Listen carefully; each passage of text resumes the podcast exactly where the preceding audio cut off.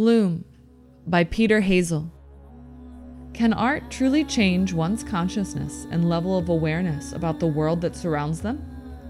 Can an art piece inspire a connection to community or the planet we call home? From a distance, Bloom appears to be one big jellyfish, a 35 foot tall monument to the ocean and one of the amazing creatures that live in it. However, as you get closer, you become aware that things are not quite as they seem. This is indeed a jellyfish bloom, a single giant jelly comprised of hundreds of smaller recycled glass jellyfish.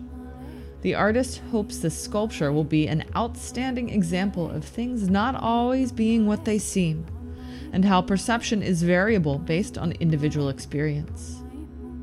Anchored by a wooden dance platform is a steel cage with double ladders towering 35 feet in the air.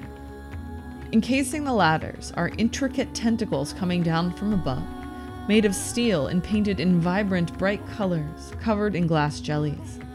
The visitor can climb the ladders, with platforms every 10 feet, to the top dome, a mesh cage of steel and wire fashioned to look like an underwater kelp bed covered in hundreds of sea glass colored jellyfish.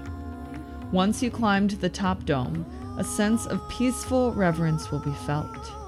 You can look out onto the horizon and view Burning Man with a 360 degree view and with telescopes that will be installed. As the user ascends into the jelly's belly, participants will experience the feeling that they are underwater the LED lights that illuminate the towering jelly are programmed to flow with ocean currents and movement of the sculpture, furthering the appearance of an underwater world. The goal is to alter your view of our desert world as your senses and perception are surrounded by the underwater experience of the art piece. Bloom should challenge the viewer emotionally and visually.